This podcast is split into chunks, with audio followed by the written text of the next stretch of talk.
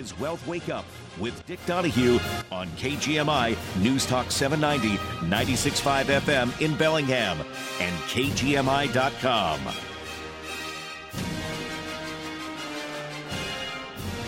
Welcome to Wealth Wake Up Live. Dick Donahue with you this Saturday morning. Thank you for being with us on this beautiful day. Going to start out with our weekly wrap, and the Dow Jones Industrial Average eked out a slim gain this week, while the S and P five hundred and the NASDAQ saw modest declines. The beginning of the week was quiet in terms of market-moving events and somewhat light on participation.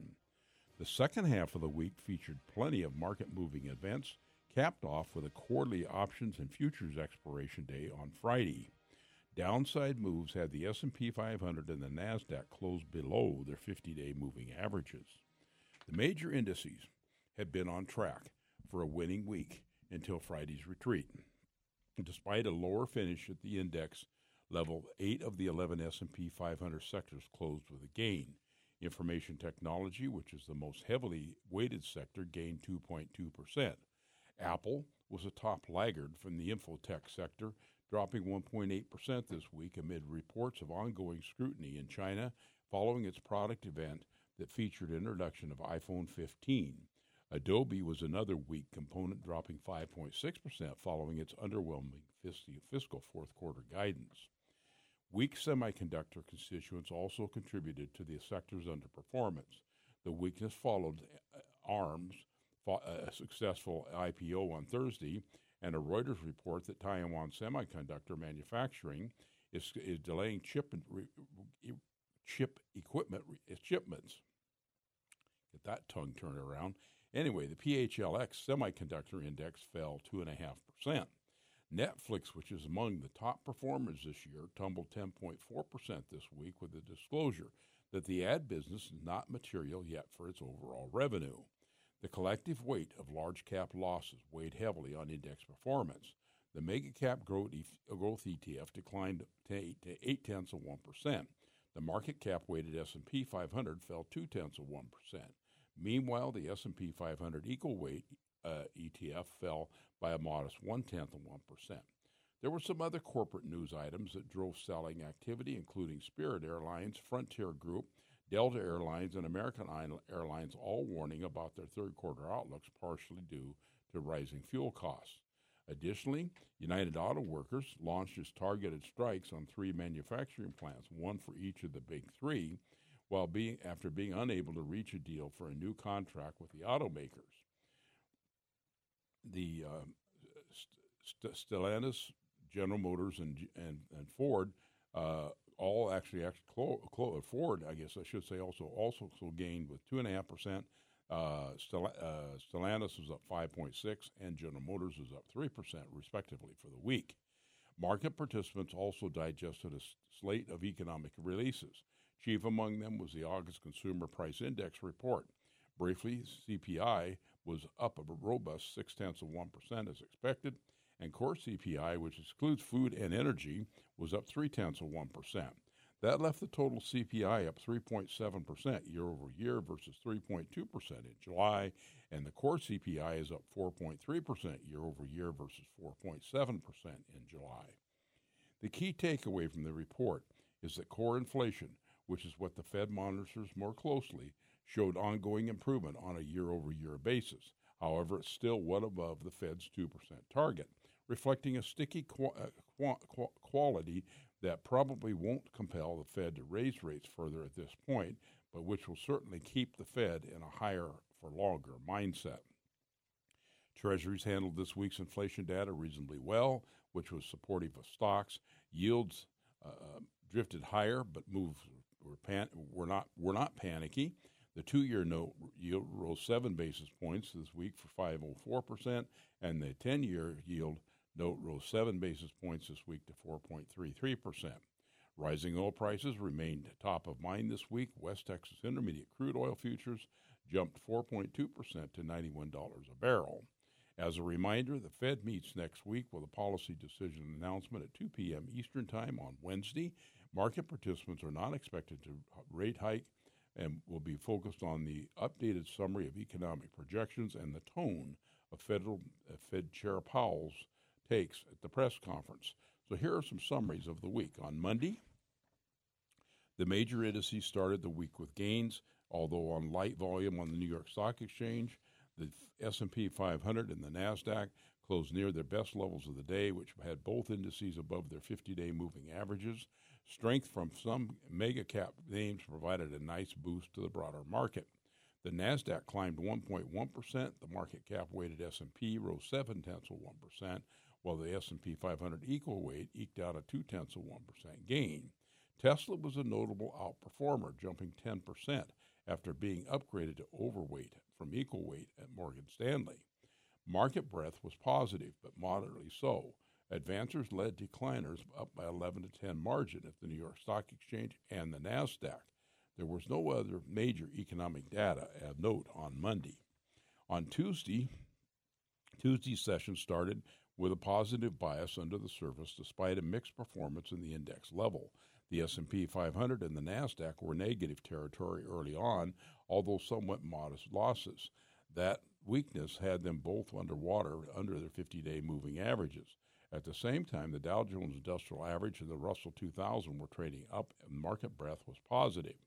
The early underperformance seen in the S and P five hundred and the NASDAQ was largely driven by softness in the mega-cap space and a big decline in Oracle following its earnings report and relatively disappointing guidance. The midday push higher saw the S and P five hundred briefly climb past its fifty-day moving average, but it was unable to maintain that posture, which invited increased selling activity in the afternoon trade. The major indices spent most of the afternoon in a steady decline. The Dow Jones Industrial Average finished with a fractional loss as the S and P five hundred and the NASDAQ Composite closed near their worst levels of the day. Apple was the uh, was weak in front of its closely watched product event and pulled back following a slate of announcements that featured the introduction of the iPhone fifteen. Rising oil prices, which hit their highest level since last November, were another uh, overhang for the market. On Wednesday, we saw the trade was lackluster, with major indices registering only modest gains or losses. The advanced decline line favored decliners, but there wasn't a lot of conviction overall. The major indices followed the direction of the mega-cap stocks, which drove some choppy action in the morning and later in the afternoon. The key takeaway from Wednesday was mo- morning C P I report as that core inflation, which is what the Fed monitors more closely, showed ongoing improvement on a year-over-year basis. However, it's still well above that two percent target, reflecting a sticky quality that probably won't compel the Fed to raise rates further at this point, but will certainly keep the Fed in a higher-for-longer mindset. The Treasury market saw some knee-jerk selling in response to the data. Things quickly calmed down, though, which was supportive of the market. The two-year note jumped to five point oh seven percent after the data, but finished at four ninety-nine, one basis point lower than Tuesday's settlement. The ten-year note hit a four point three four percent following the data two, and fell two basis points from Tuesday uh, at four and a quarter. Looking at some of Wednesday's economic data, we saw that total C P I increased six tenths of one percent month-over-month in August as expected, with rising gasoline prices accounting for over half of that increase. And the weekly M B A mortgage index was down eight tenths of one percent, while decreasing after decreasing two point nine percent last week. The refinance index was down five point four percent, and the purchase index was up one point three percent. The August Treasury budget showed a surprising surplus of eighty-nine point two billion dollars, compared to a deficit of two hundred nineteen point six billion dollars in the same period a year ago. The su- surplus in August resulted from receipts two hundred eighty-three point one billion dollars, exceeding outlays one hundred ninety-three point nine billion dollars. The Treasury budget and data is set, is not reasonably adjusted, not seasonably adjusted to the August twenty-three surplus, cannot be compared to the July of twenty-three deficit of two hundred twenty point eight billion dollars. The key takeaway from the report is that outlays included impacts from the three hundred nineteen billion dollars debt relief reversal downward uh, modification in the Department of Education's Federal Direct Student Loans Program. August typically shows a budget deficit sixty-eight times out of the last sixty-nine fiscal years, since there was no major tax uh, due dates. Weekly crude oil inventories increased to three point nine five four million barrels after decreasing six point three oh seven million barrels a week ago. This is Dick Donahue with you with Wealth Wake Up Live. We'll be back in a moment. Okay, next up for the auction, we have an amazing deal. This beautiful new American Standard furnace and heat pump. It is consumer best rate. It has a ten-year parts warranty, and it'll be installed by the pros at Linden Sheet Metal. Let's start the auction. First, for the savings, we have incredible tax credits. Do I hear one thousand dollars? I move to one thousand dollars, but about now fifteen hundred dollars, but about two thousand dollars. Sold! You now have two thousand dollars off a furnace and heat pump. For utilities rebates, there's a mixed bag. Depending on what you get, there are savings of up to two thousand four hundred dollars. We also have manufacturer and dealer rebates up to fifteen hundred dollars. And for our final item, we have financing. Zero down and zero interest and paid according to a contract. Do I hear six months down, looking for twelve months, or now eighteen months, eighteen months? I have, we have a winner. Congratulations. You don't have to be at the auction to make these great deals. It's open to everyone that calls. This deal includes tax credits, rebates, and easy financing. But don't wait. These savings won't be around forever. You too can be a winner. Call us today. Linden Sheet Metal, serving the Northwest for over eighty years. Homelessness is a challenge many face in Whatcom County, but there is hope. Since nineteen twenty-three, the Lighthouse Mission Ministries has been providing shelter and services for those who need it most. Lighthouse Mission provides a safe and caring environment for individuals and families experiencing homelessness. The mission offers a warm bed, hot meals, and supportive community to help hurting neighbors back on their feet. But they don't stop there. With the help of generous people in our community, the Lighthouse Mission also offers case management, addiction recovery services, job training, and educational resources to help people achieve long-term success. Everyone deserves a chance to rebuild their life. Your help is needed to make that happen. Your donation will make a huge impact on the lives of men and women in our community. Please visit the lighthouse mission dot org to learn more about how you can help support our neighbors who are homeless. Your donation will make a huge impact on the lives of men and women in our community. Please visit the lighthouse mission dot org to learn more about how you can help support our neighbors who are homeless. Together, we can provide a brighter future for those in need. Lighthouse Mission Ministries, where hope begins. Learn more at the lighthouse mission dot org.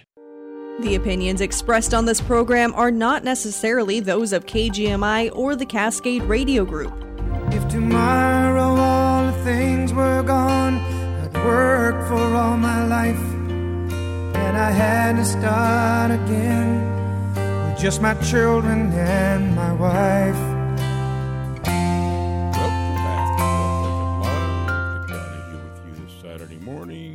Forget our show tomorrow morning at nine o'clock, and we are Asset Advisors. We are located out on the Pacific Highway. That's old Highway ninety-nine, north of the Slater Road, in the Pacific Commerce Center. Our address is fifty sixty Pacific Highway, Suite one oh one, Ferndale, nine eight two four eight. Phone number three six zero, seven three three, one two zero zero. Give us a call. Love to talk with you. Love to meet with you. Also, on a personal note, I had kind of a great experience on uh, Tuesday of this week. Uh, I've often made tickets available on our broadcast for the Mariners, and uh, they invited those of us that were twenty-five-year season ticket holders down to go out on the field before Tuesday night's game, which was that eight to nothing win. And uh, so I think they said there were ninety-nine of us that had had tickets for for twenty-five years. And so they paraded us out behind the pitching mound, and one of those, um, um, one of us that, were, that had the tickets that long, name was drawn. He had the privilege of throwing out the first pitch, so kind of fun down on the field. Kind of see it, a little different view down there than it is up in those seats. But uh, anyway, it's kind of a nice evening. It was a great evening, actually, great weather. Okay, continuing on with this week's market reports. On Thursday, we saw that stocks had a strong showing after a quiet start, quiet start of the week in terms of market-moving events. The major indices all closed near their best levels of the session with decent gains. The S and P five hundred, which closed above uh, uh, forty-five hundred, and the NASDAQ composite climbed past its fifty-day moving averages. Thursday's positive bias was driven by a couple of factors. There was a speculative buzz in the air surrounding the A R M Holdings, A R M, I P O, which opened for trading at fifty-six ten. There was also some central bank news and economic data that com- comported with a more hopeful economic outlook. The specifically, the E C B, uh, that's the European Central Bank, raised its uh, three key interest rates by another twenty-five basis points, but they hinted that hinted it might be done raising rates, thereby opening the door to claims that the move was a dovish hike. The P- People's Bank of China said that the required reserve ratio will be cut by twenty-five basis points effective the fifteenth of September. That was yesterday for all banks that didn't currently have a five percent reserve ratio. August's retail sales were up six-tenths of one percent. They were stronger than expected. The August P P I report produced an inline core reading with subpalpable year-over-year increases of one point six percent for the Producer Price Index and a two point two percent for the core P P I, respectively. We also saw a relatively calm response to the data from Treasuries was another factor supporting stocks. Reviewing Thursday's economic data, we saw that weekly job claims were two hundred twenty thousand. Prior week was two hundred seventeen thousand, and that was actually revised up from two hundred sixteen thousand. Weekly continuing claims, one point six eight eight million. That was provi- also revised the prior week to one point six eight four million from one point six seven nine. The key takeaway from this report is the same. The low level of initial claims, which is the leading indicator, is reflective of a fairly tight labor market, which is the basis for why consumer spending continues to hold up in its face of inflation pressures and rising rates. We also saw the August P P I, that's Producer Price Index, up seven-tenths of one percent. It was up three-tenths in July. Core um, uh, August P P I was up two-tenths of one percent, and it was revised to four-tenths of one percent from three percent, three-tenths a month before. And we saw August's retail sales sales up six-tenths of one percent. The prior month was revised to a half a percent. August retail sales for except autos were also up six-tenths of one percent. The key takeaway from this report is that gasoline station sales were up five point two percent, had a big impact on the overall increase in retail sales. Excluding gasoline stations, retail sales were up more modest, two-tenths of one percent, which is suggestive of a consumer that is softening but not breaking. The July business inventories were flat, and that was revised from minus one-tenth of one percent the month before. On Friday, the stock market registered sizable declines in this quarterly options and futures expiration day. The S and P five hundred, the NASDAQ, the Russell two thousand gave back all their gains for the week, while the Dow Jones Industrial Average narrowed its weekly gain to a modest two-tenths of one percent. The major indices all closed near their worst levels of the session, which had the S and P five hundred and the NASDAQ below their fifty-day moving averages.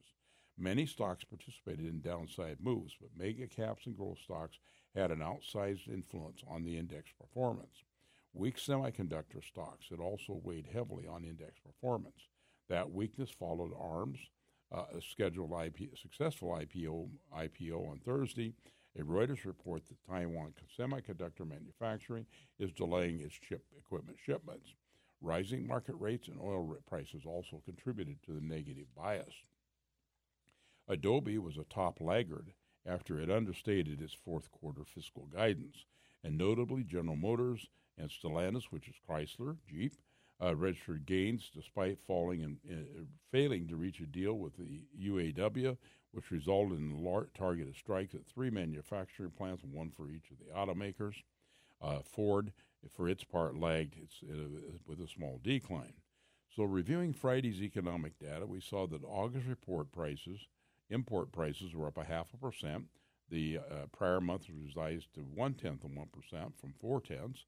August import prices, if you took out oil, were down one-tenth of one percent. August's export prices... Uh, uh, Uh, ex, yeah, import prices, okay, export prices were up one point three. Prior was revised to a half a percent. August's export prices, if you took out agriculture, were up one point seven. September's Empire State Manufacturing Index was down nineteen. August's industrial production up four-tenths of one percent. The prior was revised to seven-tenths of one percent from one percent, and August's ca- capacity utilization was at seventy-nine point seven. Prior was revised to seventy-nine and a half. The key takeaway from these reports is that the motor vehicle assemblies were weak in front of what is now a U A W strike, so the outlook for industrial production in September will be constrained by expected disruption to auto manufacturing capability as a result of this strike. We also saw the September University of Michigan's consumer sentiment, the preliminaries at sixty-seven point seven. A month ago it was sixty-nine and a half. The key takeaway from this report is that consumer inflation expectations have come down. That is something that the Fed will like to see, but one is left to wonder if these expectations will remain in check if gas prices continue to increase. And so, for the year-to-date, the Dow Jones Industrial Average is now up four point four percent. The NASDAQ index is up thirty-one percent. The S and P five hundred is up fifteen point nine percent, and the Russell two thousand index is up four point nine percent. Take a quick look at our high-frequency data that we cover every week. We saw industrial jobless claims, as I mentioned a minute ago, as of September fifth, were two hundred twenty thousand. That was a de- decrease or an increase of one point four percent. Continuing jobless claims one uh, at one million six hundred eighty-eight thousand also was an increase of a half a percent. We saw box office receipts for the week ending August or September fourteenth take another huge drop, down nineteen percent. Rail car traffic as of September eighth was down two tenths or six point two percent. Uh, steel production down a half a percent as of September eleventh. Hotel occupancy as of the ninth of September was up two tenths of one percent. I'm sorry, the hotel occupancy down three point eight percent. T S A checkpoint data, two million two hundred eighty-nine thousand four hundred seventy-one passengers a day. That was up two-tenths of one percent. Supply of motor gasoline as of the eighth of September was down almost eleven percent. And the global commercial flights as of September fourteenth were up nine-tenths of one percent. This is Dick Donahue with you with Wolf Wake Up Live. We'll be back in a minute. Oh, so much better than that tent we stayed in last year. We sure are putting this new R V to work. I'm glad we're here early because it seems that everyone has stepped up their mode of camping and, well, they're all here. I told you not to post about it last year. It was supposed to be our little secret, but now everyone knows. Well, Kent's Garden and Nursery's annual sale is just too good to be true. I had to show off all my fabulous new trees and shrubs. And now, well, we're the garden envy of all our neighbors. And that's why we're camped out waiting for Kent's to open.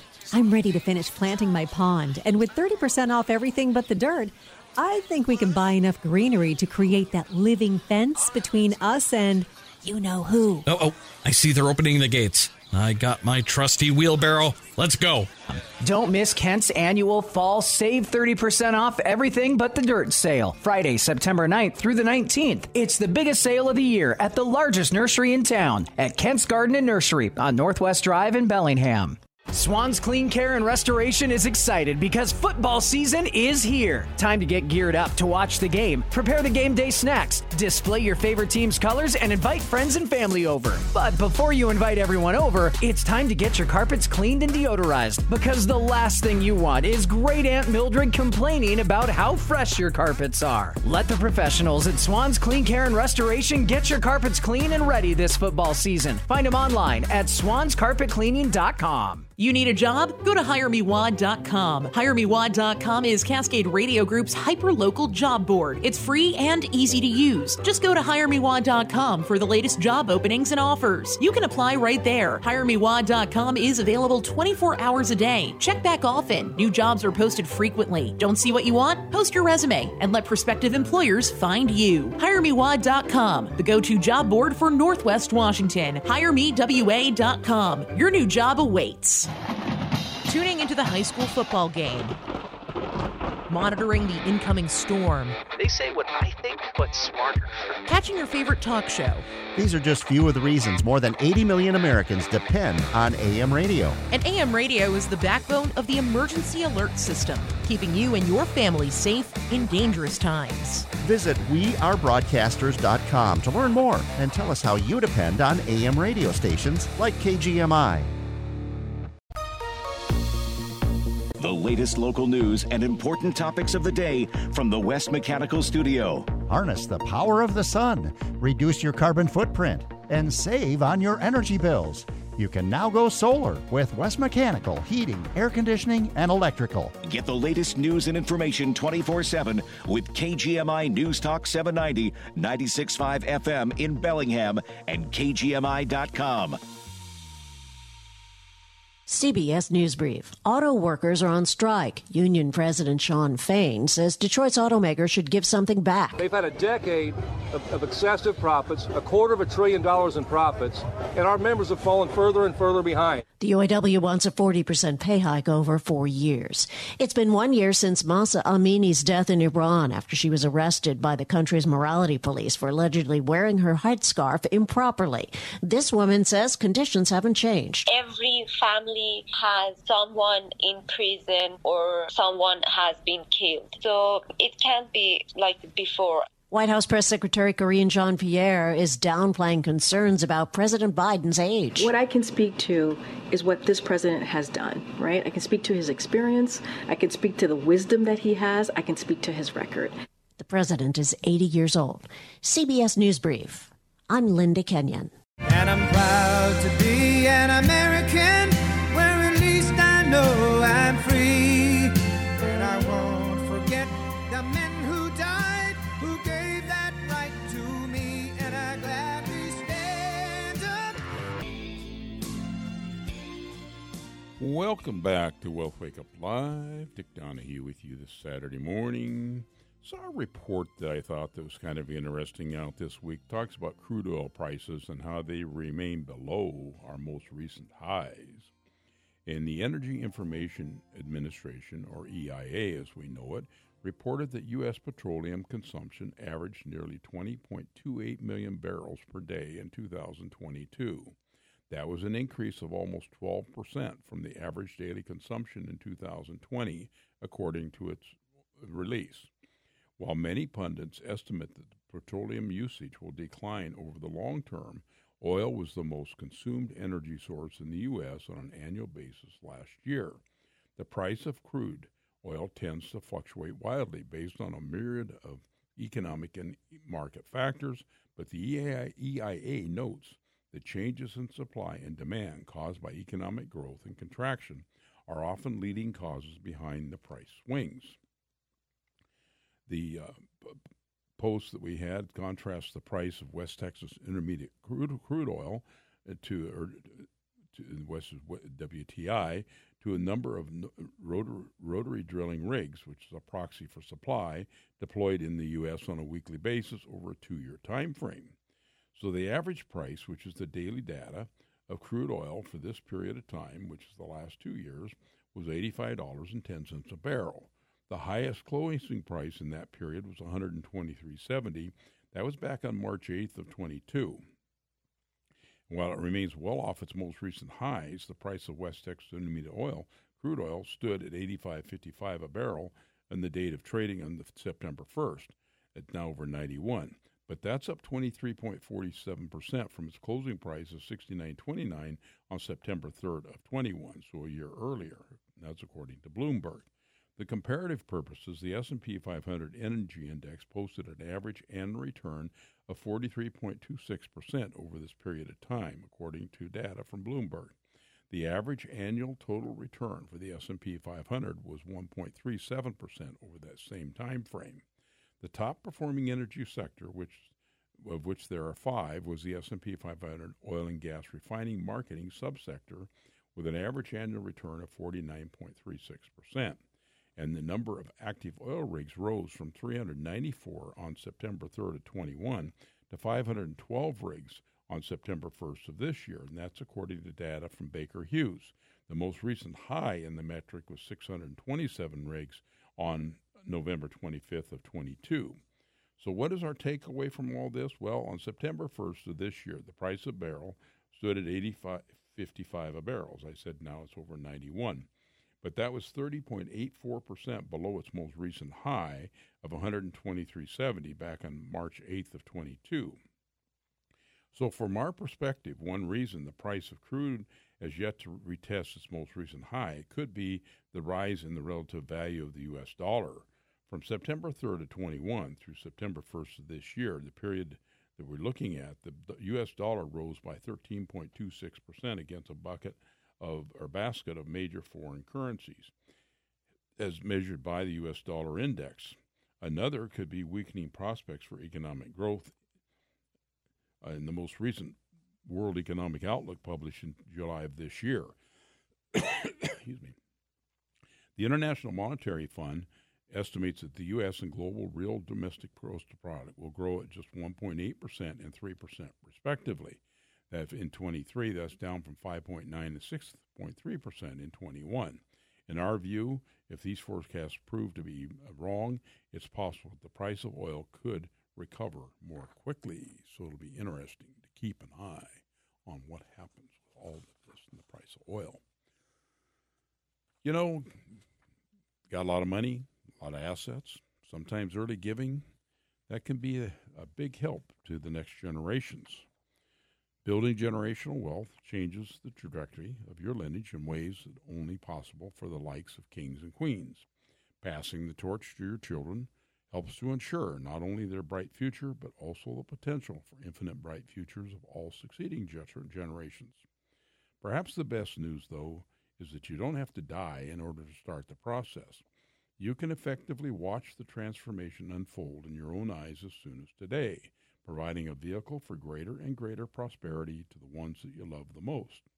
By leaving an early inheritance, you'll not only be able to witness the immediate benefits that your assets provide, perhaps even more importantly, you'll be able to better manage their intended use. But you need to be thoughtful in your giving. Leaving an early inheritance is as much a business decision as it is a personal one. Yes, you're doing it for the joy and sense of relief for your children when they need it most, but you should first and foremost be mindful of your own interest in the process. That doesn't mean dictating exactly what must be done with the money. Bossing your grown children around while holding their inheritance over their head is a quick way to lose their respect, and you don't want to be stuck micromanaging their endeavors either. However, you do have to make sure that you're not overgiving and that you should know the general purpose of the gift. So first of all, you need to know how much you need to live on before giving. It should go without saying that parents sometimes make the horrific miscalculation of giving their children a larger early inheritance than they rightfully can afford.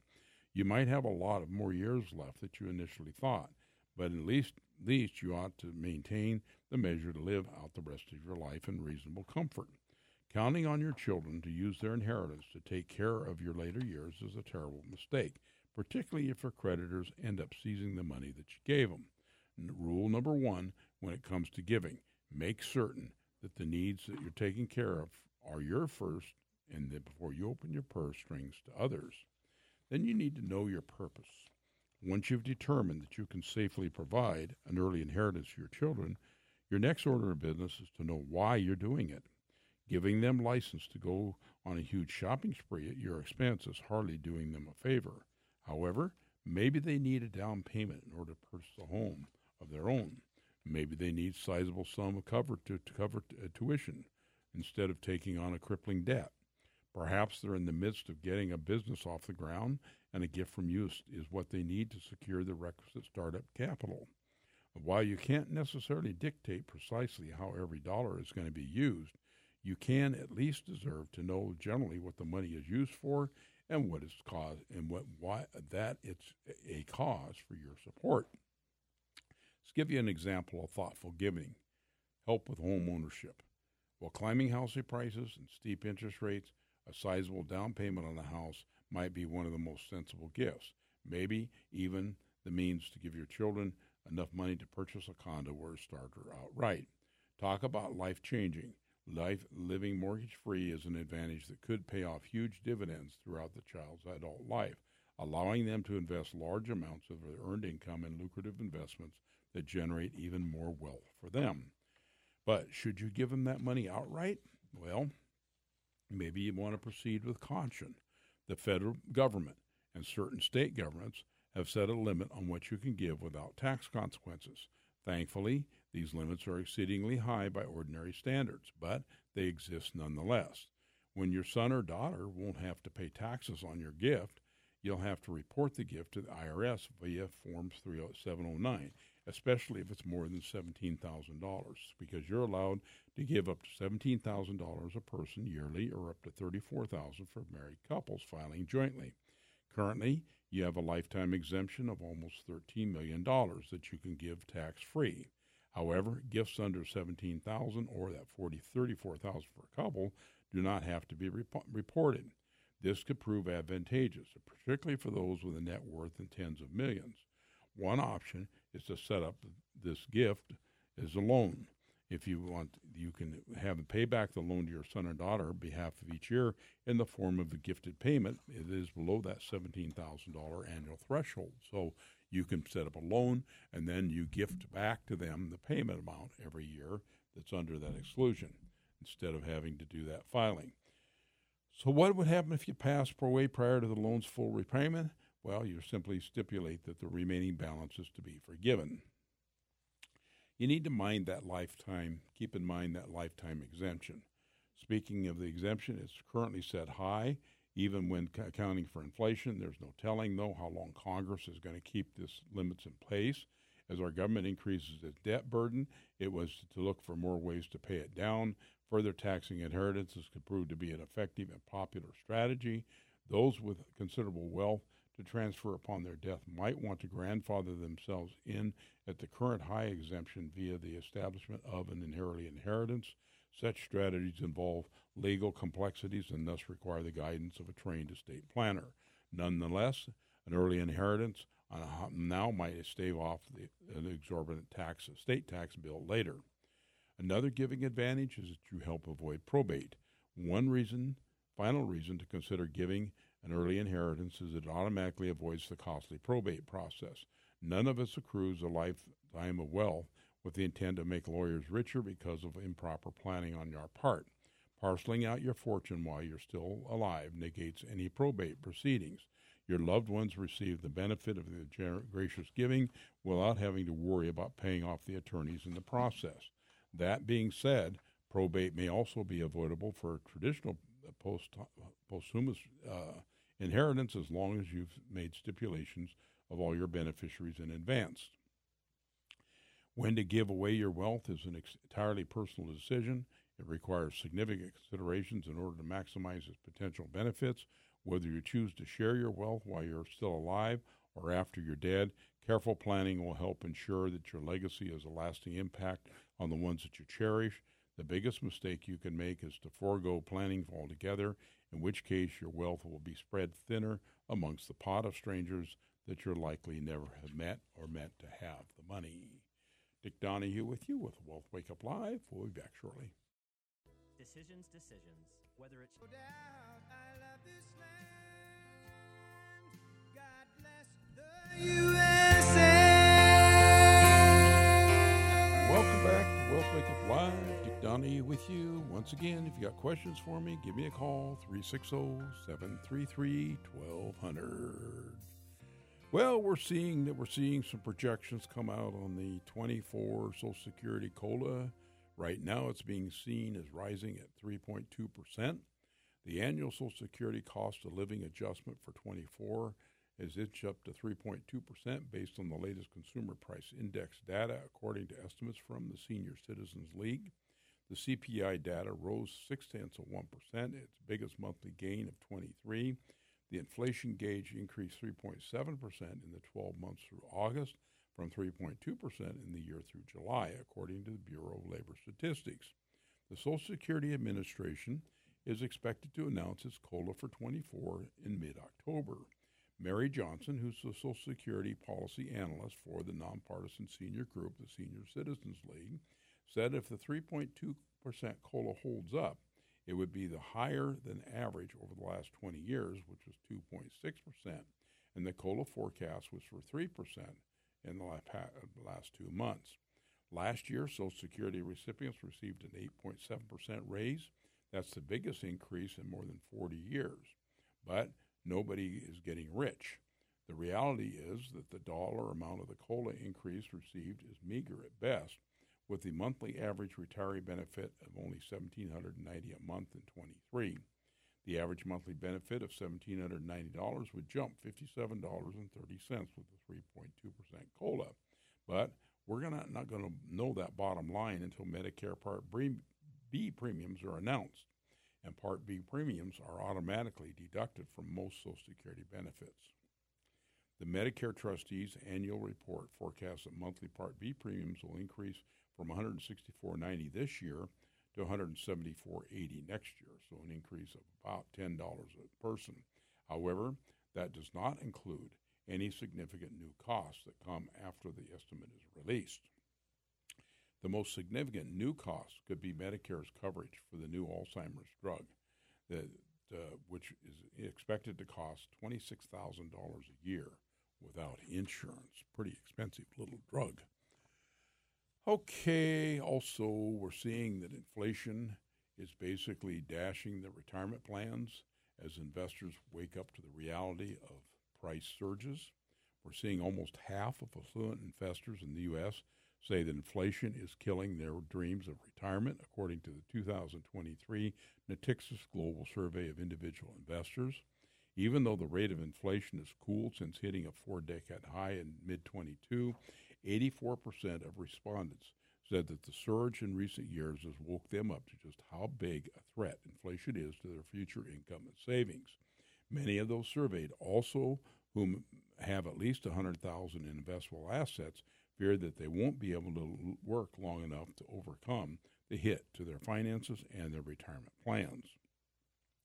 The big spike in inflation hit people hard, but they had a lot of uh, lingering financial trauma.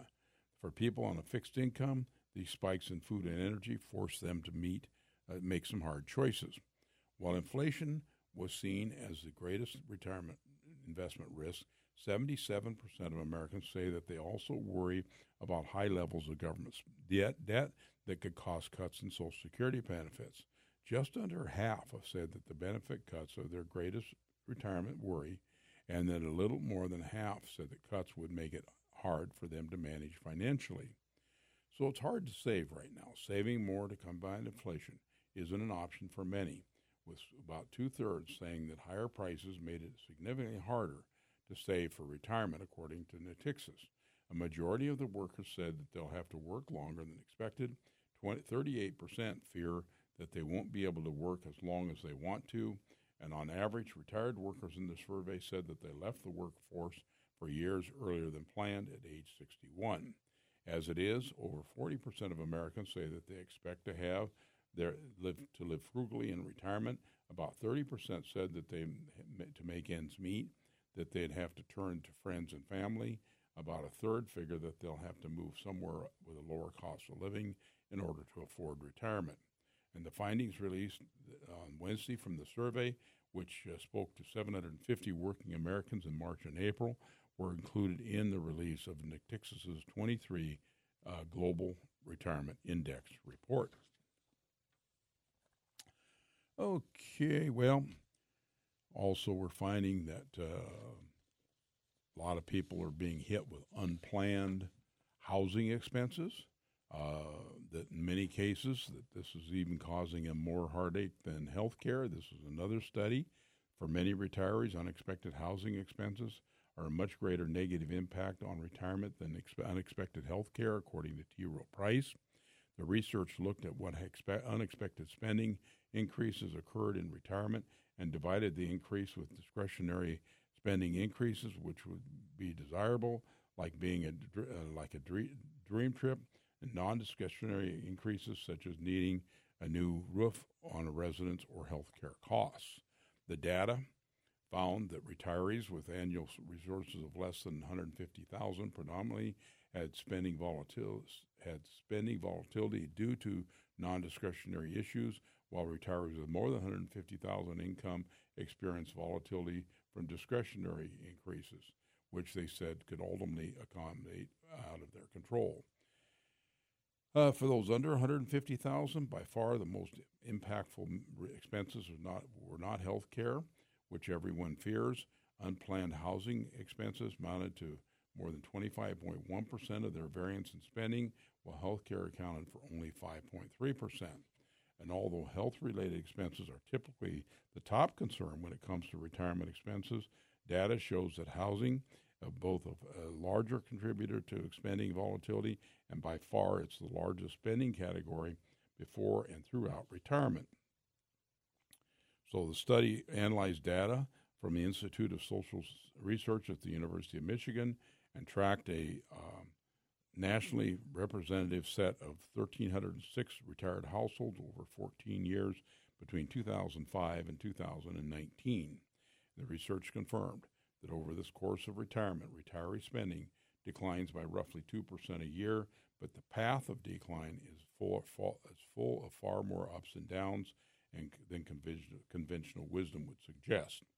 And while many retirees expect their spending will decline over the years, the reality is that income strategies must be able to accommodate large unexpected uh, fluctuations in expenses as much as one hundred percent and sometimes lasting four years or more, according to this research. The research found that half of retirees experience an unexpected spending increase of up to twenty-five percent on top of their uh, planned budget. A little over a quarter experienced an increase of twenty-five to fifty percent, and the remainder experienced an increase between fifty and one hundred percent.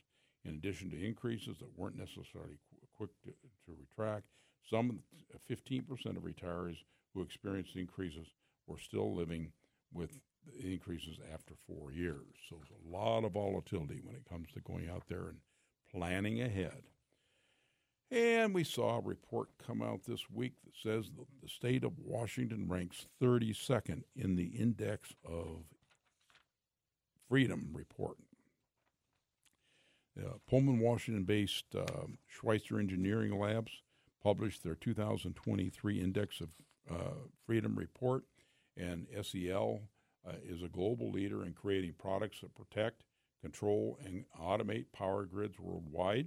The report ranks all fifty states based on government efficiency, regulatory freedom, and energy resiliency, and the top-performing states in two thousand twenty-three were Utah, South Dakota, North Dakota, Idaho, and Nevada. New Jersey, California, Maine, Vermont, and New York were the worst-performing states. Washington came in at thirty-second on this list, and it, which is an improvement from thirty-sixth in two thousand twenty-two. The report's methodology for government efficiency, regulatory freedom, and energy resiliency breaks down multiple sources' reports on a weighted basis. For example, in energy resiliency, the report uses the Citizens Utility Board and E P A reports for affordability ratings, which is weighted forty-five percent, reliability ratings forty-five percent, and electric regulation ten percent. The S E L report focus on states where they have physical operations, including Washington, Idaho, Indiana, North Carolina, and Arizona. Washington's ranking of thirty-second rates rests on issues around government efficiency, which are ranked thirty-third, and regulatory freedom, where they're ranked fortieth, and the state ranks eighth in energy resiliency. But the report notes that Washington suffers from a challenging regulatory climate for poor labor rates, driven by some of the most progressive prevailing wage and minimum wage laws in the nation. While Washington has been buoyed by a lack of personal income tax, this newly implemented seven percent capital gains tax set a dangerous and highly irregular process precedent, as the Washington State Supreme Court characterized this tax as an excise tax, not an income tax, as does the I R S and every other state in the country. This ruling opened the door for more than tax policy, bad tax policy in the state. Washington's energy resiliency score bolsters the state's overall ranking from robust, reliable, affordable hydroelectric power. The report warns that the negative impacts of attempts to lessen or remove this critical source, such as the removal of the Snake River dams. The Washington falls short, comp- comparable to Idaho, which ranked fourth overall. The state has improved overall due to a change in the state's income tax to a flat tax on personal and corporate income. This also includes rebates back to citizens. They also lead the nation in regulatory freedom, which has led to robust growth in the state. The report notes that energy resiliency is suffered because of reliability, which can also harm businesses. So, interesting report. Washington ranks thirty-second in the Index of Freedom report. Dick Donahue with you with Wealth Wake Up Live here on K G M I. As always, I want to thank you for listening. Don't forget our show tomorrow morning at nine o'clock. If you got questions for me, give me a call. three six zero, seven three three, one two zero zero. Thanks and have a great week.